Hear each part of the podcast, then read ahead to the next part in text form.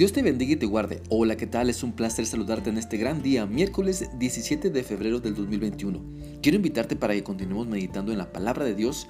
Estamos leyendo el capítulo 3 de Hebreos y nuevamente reflexionaremos en los versículos del 16 al 19, los cuales dicen así. ¿Y quiénes fueron los que se rebelaron contra Dios a pesar de haber oído su voz? ¿No fue acaso el pueblo que salió de Egipto guiado por Moisés? ¿Y quiénes hicieron enojar a Dios durante 40 años? ¿Acaso no fueron los que pecaron, cuyos cadáveres quedaron tirados en el desierto? ¿Y a quienes hablaba Dios cuando juró que jamás entrarían en su descanso? ¿Acaso no fue a los que lo desobedecieron? Como vemos, ellos no pudieron entrar en el descanso de Dios a causa de su incredulidad. Seguimos analizando esta porción de la Biblia para esforzarnos en no ser rebeldes contra Dios y entonces mostrar obediencia y confianza en Él en su palabra, en su voluntad, en sus propósitos, en su promesa. Cada día podemos y debemos reconocer ante Dios nuestra rebeldía, nuestra inclinación hacia el pecado y en arrepentimiento pedir perdón, pues cada día nos rebelamos contra Dios, consciente o inconscientemente. Cada día debemos arrepentirnos, cada día debemos buscar ser fortalecidos en Cristo para poder resistir la tentación de rebelarnos contra Dios y su voluntad. La consecuencia de nuestra rebeldía no es nada agradable. Trae confusión a nuestra vida porque estamos lejos de Dios. Trae desánimo a nuestra vida porque no le estamos creyendo al Señor. Trae apatía ante Dios porque aunque decimos que le creemos, no vivimos de acuerdo a su voluntad. Y como dice el versículo 18 de Hebreos 3, no hay descanso en medio de la rebeldía contra Dios.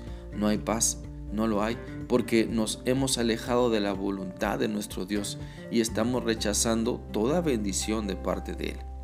Como podemos ver, nuestra rebeldía contra Dios trae fatiga, trae letargo, un cansancio porque se busca donde no hay lo que queremos, porque se esfuerza sin encontrar, porque todo lo que se hace fuera de la voluntad de Dios nunca dará como resultado eh, eh, esa satisfacción plena andamos buscando.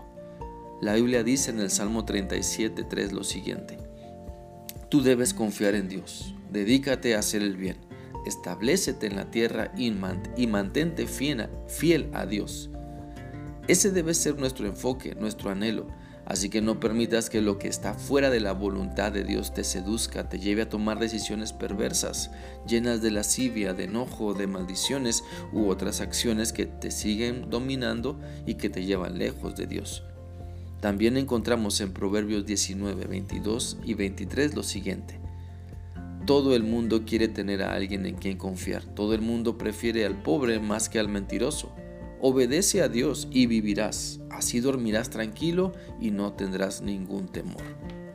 Toda la Biblia es un recordatorio que debemos confiar en Dios, que debemos apartarnos del mal, que debemos ser obedientes, confiar en Dios y no demostrar rebeldía. Y si llegamos a hacer lo malo, podemos arrepentirnos reconociendo nuestra maldad y el Señor, Dios Todopoderoso, nos perdona. La Biblia dice en el Salmo 51, 16 y 17 lo siguiente. Tú no deseas sacrificios, de lo contrario te ofrecería uno. Tampoco quieres una ofrenda quemada. El sacrificio que sí deseas es un espíritu quebrantado. Tú no rechazarás un corazón arrepentido y quebrantado, oh Dios. Por lo tanto, no permitas que tu rebeldía te siga apartando de Dios. Deja de abrazar a la, deja de abrazar a la rebeldía como si te fuera a dar lo que necesitas, pues solo te está llevando a tu propia destrucción. Mejor confía en Dios y date cuenta que Él te acepta. Confía en Dios y disfruta su amor, su paz, cuando te sometes a su voluntad. Confía en Dios y verás cómo sus promesas se van cumpliendo en tu vida a medida que te comprometes con Él. Si en verdad quieres tener descanso, confía en Dios. Si en verdad quieres un cambio en tu vida, confía en Dios. Si en verdad quieres que las cosas sean diferentes para bien, confía en Dios y no te apoyes en tus pensamientos de autosuficiencia. No sigas la triste historia del pueblo de Israel que se rebeló contra Dios en el desierto. Sé obediente, no autosuficiente. Cree lo que Dios te dice y no seas autocomplaciente. Vive como más que vencedor. Confía cada día más en Cristo. Espero que esta reflexión sea útil para ti y que la palabra de Dios siga demostrándote que tu rebeldía no te dejará nada de lo que has soñado. Que sigas teniendo un bendecido día. Dios te guarde. Hasta mañana.